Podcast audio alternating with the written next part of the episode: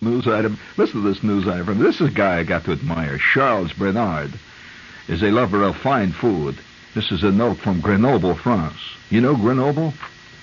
It's a great city. In fact, Grenoble is, uh, well, that's not only the place where they had the Olympics, it's the place where, speaking of guys that hated their hometown, did you ever hear the writer Stendhal? S-T-E-N-D-A-L or D-A-H-L, depending on whether you prefer the H or the A, Stendhal. Some people call it Stendhal. Henri Beyle, his name is B-E-Y-L-E. His whole life was in getting the hell out of his hometown. He hated it. It was Grenoble, France, by the way, and his old man was a grocer. so for that reason, he became very elegant. Walk up and down the the uh, the boulevards of Paris and uh, speak only of uh, the more elegant uh, side of life. And uh, he was always going to salons, and he became a superb cab. He would have been an unbelievable star on talk shows today. In fact, they say that he died the way he wanted to die. Walking right down the middle of the boulevard in full tick, wearing his uh, beaver hat, and in the middle of a very long, involved conversation about the poems of a lesser known French impressionist. He died right in the middle of that conversation. And uh, what he hid from his friends and neighbors was that he was uh, the son of a grocer from Grenoble, France. and he hated it. But uh, this is a note from Grenoble. Charles Bernard, a lover of fine food, sat down in Grenoble's best restaurant, the Sweet A Bordeaux. Oh, elegant. He ordered a crab salad, baked shrimp, with a cheese sauce, lamb chops, a very fine and exquisitely, uh, beautifully bottled Beaujolais. He had chocolate mousse, uh, coffee, cognac, and uh, followed it up with a package of Gitane cigarettes. He also then bought a bottle of champagne for some nice Swiss tourists who were sitting at the next table. Oh, what an elegant app. You know, in a French restaurant like that, if you ever go into one of these, you have about nine stars after them, you know, in the, in the Michelin guide. And you go there and you start, first of all, you have to call them seven weeks in advance. You don't just, uh, go there and say, hey, I want to buy to eat, you know, Henri. No way and uh, they prepare it, and you arrive about 11 in the morning, and uh, by maybe 3 or 4, you may be served your uh, appetizer, uh, possibly your pate, and by 8 or 9 o'clock that night, the entree comes, and after that, it's maybe till midnight before the champagne and cigars. But nevertheless, uh, Bernard uh, was sitting there enjoying a fine and a superb meal in this elegantly rated restaurant when the waiter brought the check for 149 francs. At which point Bernard says, Excusez-moi, I have no money, you must call the police. dramatic moment. uh, so, Monsieur Bernard went to the Bastille yesterday for the 40th time for enjoying gourmet meals and never paying for them, police said today. He goes all over France orders gourmet meals, and simply does not pay. There's a gourmet who is an ex-member of the Foreign Legion. Oh, that's elegant. He's a Foreign Legion member.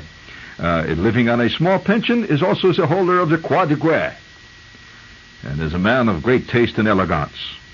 His mother, he says, was a great cook. He cannot resist a good meal and cannot subsist on second-rate food. And so he travels around the country eating in the best restaurants and then spending the next two weeks in jail. Bernard told police he planned to write now a food guide on French jails, since he has been in over 35 of them. He says, however, the worst meals are the jails of Avignon. He says, do not go to them jails unless pressed completely to the wall. I find that elegant. And if you'd like to live that kind of elegant uh, life uh, out there in Queens, I would suggest you try the same wine that Monsieur Bernard enjoys after his meals. Alexis Lichine Beaujolais, an elegant French wine, light, crisp, fruity, as he says, with a somewhat uh, uh, a somewhat aggressive bouquet, but nevertheless uh, pleasingly plump around the edges. Your little song, Alexis chanson. Oh, thank you. Ah, Mary Mercy.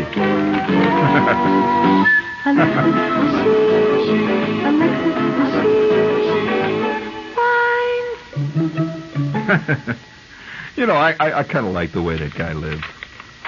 you know, he says, you know who he sounds like to me, who, who could play that beautifully? Uh, would be the late Clifton Webb. You remember Clifton Webb, the actor? I could just see him with a French accent arriving, a little bit frayed around the edges, wearing the wearing the French foreign, little rosette of the French Foreign Legion there, ordering it out. And I like the touch of ordering champagne for the people at the next table. Now that that is truly style. For that nice Swiss couple at the next table, and then when the waiter comes, you must take me to jail. I cannot pay. Notice he does not say, take me to the kitchen. I will wash the dishes. No way. He says, I go to jail. I like the idea of writing a, a food guide to the various jails, too. As the food in the jails in Avignon are incredible. Ah, wow, humbug. But, uh, you know, uh, speaking of, uh, of uh, great uh, stars, have you ever, have you ever had that, that terrible, you know, I once had a, a thing like that. Have you ever gone into a restaurant and, and thought everything was on, uh, you know, under control? an expensive restaurant. Oh God, I'll never. I, I I know I've never told you this story because because it just hit me when when hearing the story of this guy Charles Bernard. But I had a fantastic thing happen to me here. Some, let's put it this way, uh, at a very crucial period in my career. I have never. I don't even. There's some stories you don't even like to tell yourself. You know, they're so terrible. you know, it's, it's it's just one of those bad moments. But I'll, I'll tell you. I'll, I'll be honest. I'll, I'll lay it out to you. I had a moment in a restaurant here in New York one night, which will go down in my personal lexicon of memories as being one of the one of the worst nightmares I've ever lived through. Now, you know, eh, eh, you, you, we've all had nightmares, actual sleeping nightmares when you're asleep. You ever have a nightmare? Uh, and they can, they can be all kinds of things, nightmares. When you try to describe a nightmare to somebody afterwards, it always sounds so flat. You know, there was this thing, you know, the thing that had, uh, you know, a foot sticking out of it. And the guy says, "Oh my God, get out of here!" What's so? But somehow the fear in a nightmare cannot be described uh, outside of uh, your own experience. It's, it's your thing, you know. Uh, and, and uh, you, no way for you to tell a nightmare to anybody. And so for that reason, very few people talk about nightmares to other people. Because whenever you know you wake up, ah! And they're ah! and they're pouring water on your head, and they drag you out of the sack. Oh, God! Oh. They say, "What's the matter, Fred?" Oh, oh, oh, oh fantastic nightmare! Oh, oh, oh, oh, oh. Well, what happened? What did you dream of? Uh, well, uh, there was uh, uh, there was this telephone, and uh, uh, uh, no way. It just simply never comes across.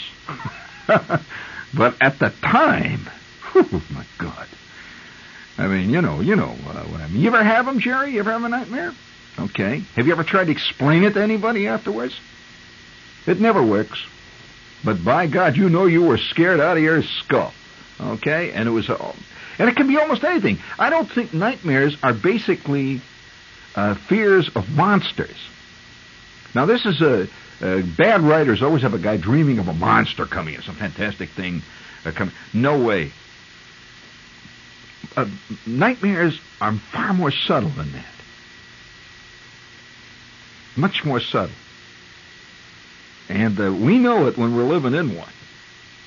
And uh, I, I'll, I'm going to tell you about a nightmare experience. It was really a nightmare experience. It really was. I mean, put yourself in my position. You have to do it. Then I was uh, I was looking for a job. See, ever ever ever ever, you know, gone through that that period looking for, and it was desperate. I had to have a job, man. I mean, it was one of those scenes where where uh, you know everything was. Uh, I mean, it was it was the the wolves were howling. And uh, they uh, it was nipping, At, and and other people I knew, I'd see guys on the street, and they were all working. and They had all these things going. And, uh, oh God, I really was really was you know boy, had to have a job. So I got to know, uh, just by phone calls and friends, a very tenuous acquaintance who was in a position to give me a really fantastic job. And it was a girl. Now, have you ever had that happen to you? and I might say an attractive girl. Now, this, this presented certain problems. Now, if it's a if you know it's a male, you just go in, you know, try to uh, try to get to know him or something, talk him into it, let him, you know, have an interview and all that. But this was different.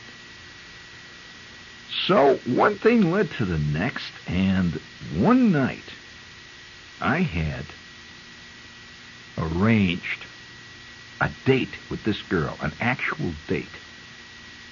Now remember, she's a powerful executive, an elegant girl. And on top of it, she had the world by the you know what. And there I was, living from hand to mouth. I didn't know whether I could pay the rent next week, and I was living in this two-bit hotel over on 49th Street off of Times Square. In fact, this hotel was so shoddy, I've often talked about this hotel. Have you ever lived in a true flea bag over a long period of time, maybe a month, two months, a year? Well, the, the, the flea bag life is a very special life. I'm not talking about a flop house. I'm talking about a flea bag. I'm talking about the kind of hotel where where guys who used to be, uh, uh, you know, two-bit agents that handle seal acts are living, and uh, you know that kind of stuff. And here I am. I'm in this crummy little hotel, and I and, and I'm having problems with the rent and everything else. But I've got a date, so I did everything I could. You know, I, I, I sent the one suit that I had. I got it all clean on. I got my shirt clean and the whole bit. So she had this girl had no idea. Remember of my of my plight. No way. That's part of the nightmare scene that was developing. Nightmares have all kinds of ramifications that do not come to the surface immediately.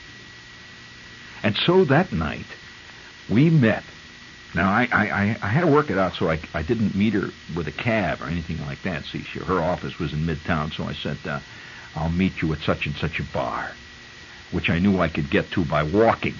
so uh, we met at this elegant bar, see. And uh, every, every cent is, is, is very carefully calculated in my mind. See? And I know exactly how much money I've got.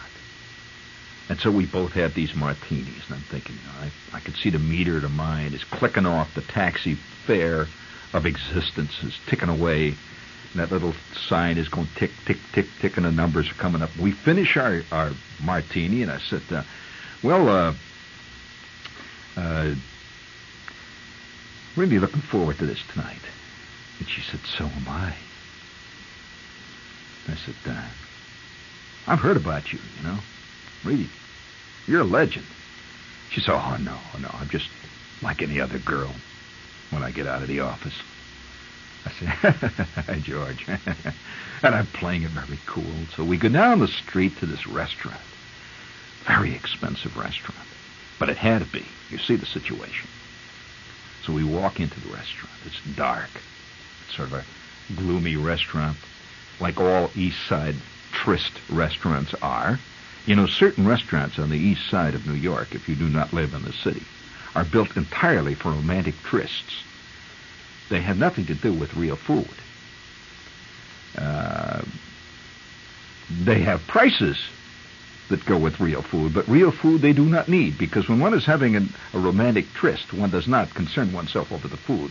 One concerns oneself over the, the lighting, whether the lighting is just right, whether the waiter comes with the proper subservience, treat you with the proper elan, style, and spirit.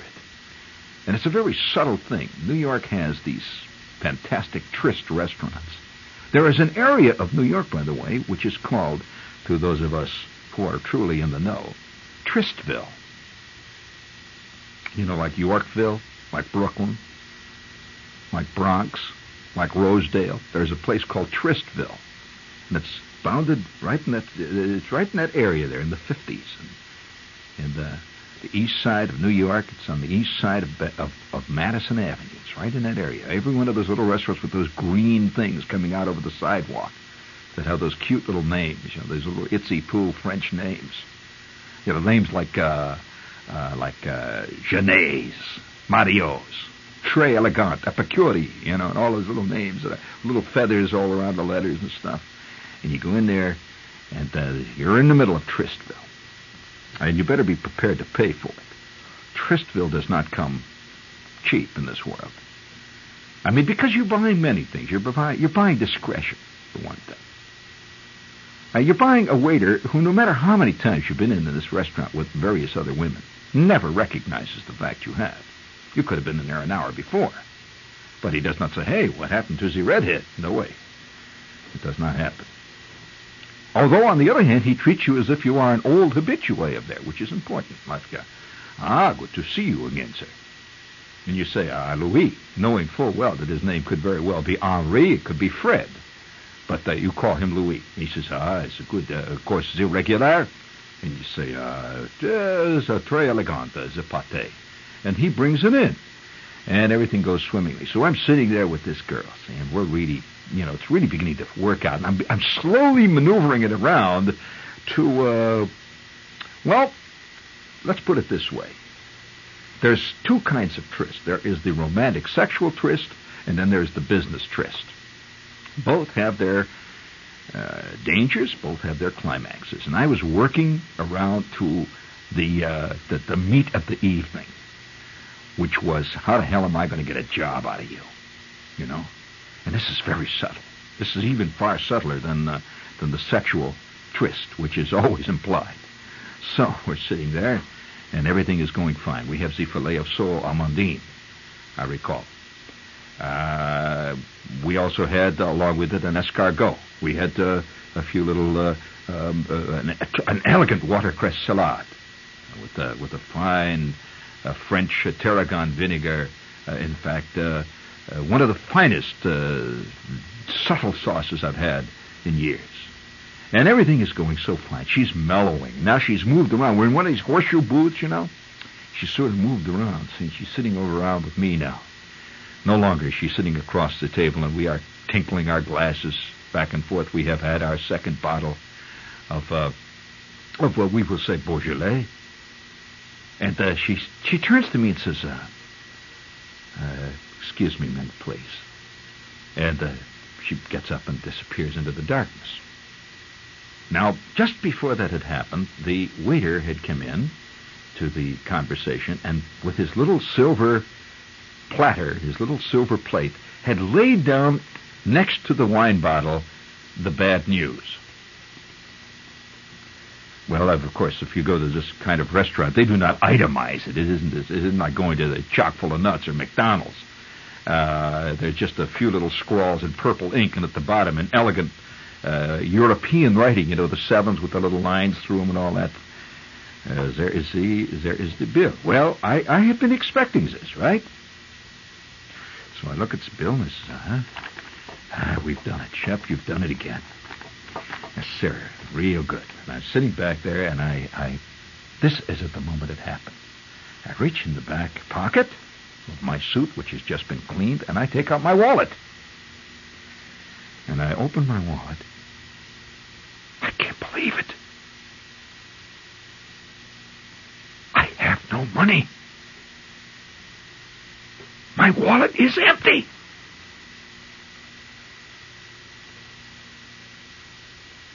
Empty, I said. Empty. Yes, I see.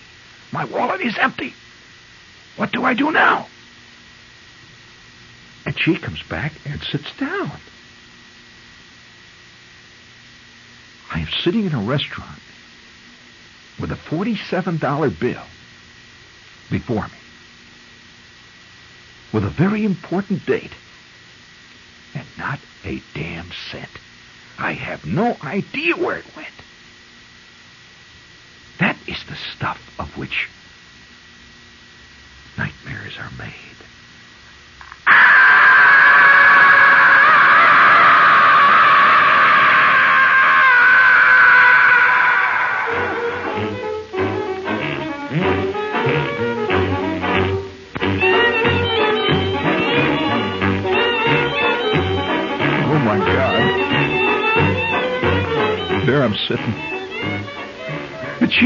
She's jabbering on, you know. She's her eyes are shining bright with the two bottles of wine and the martini and the elegant filet of sole amandine. And she sits down next to me. And the waiter, I can see, is hovering as a background. He is waiting for me to put, the, you know, the green stuff down on, see, on the little silver tray. And he goes and say, thank you, monsieur, and he will disappear and come back with the change. What the hell am I going to do? I could think of only one thing. Run! Get the hell out of here! Run! At which point, I said to the girl, I said, uh, oh, uh, excuse me, Myrtle, uh, I have to make a phone call. I'll be right back. And so I got up, and I walked into this dark cave of the restaurant, see, heading towards the men's room. Well, the men's room was off to one side, see. As I walked up close to the men's room, I see the waiter, Louis. And I said, where is the telephone, Louis? It up by the, uh, up in the front by the desk over by the hat check girl. I said, thank you, Louis. At which point I go up and I pretend I'm making a phone call. I watch him through the glass. I see him turn and go to another table. At which point, zap, I'm out on the street. Out on the street. And I am running like hell. Oh my God. What am I going to do?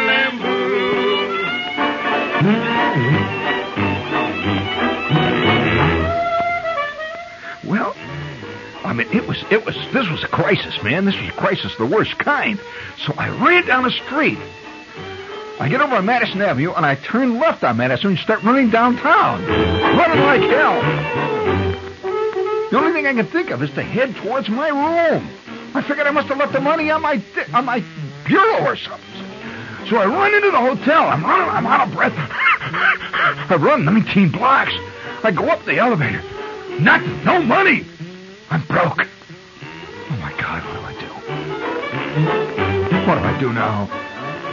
So I go down to the desk clerk, who was a poetic type, who was a poetic type, who forever claimed he was writing a novel. I said, "Hey," I said, "Marty, oh God, am I in trouble? Listen to the story." I said, I gotta hit right now. I gotta hit 55 bucks now, right this minute, now. Don't ask any questions. Give it to me. I said, yeah, okay. He reached in his drawer and he gave me 55 dollars. He gave me $20 bills, a couple of tens and a five. I said, thanks, thanks. I grabbed it and ran out.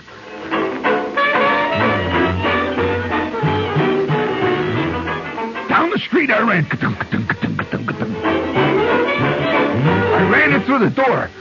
I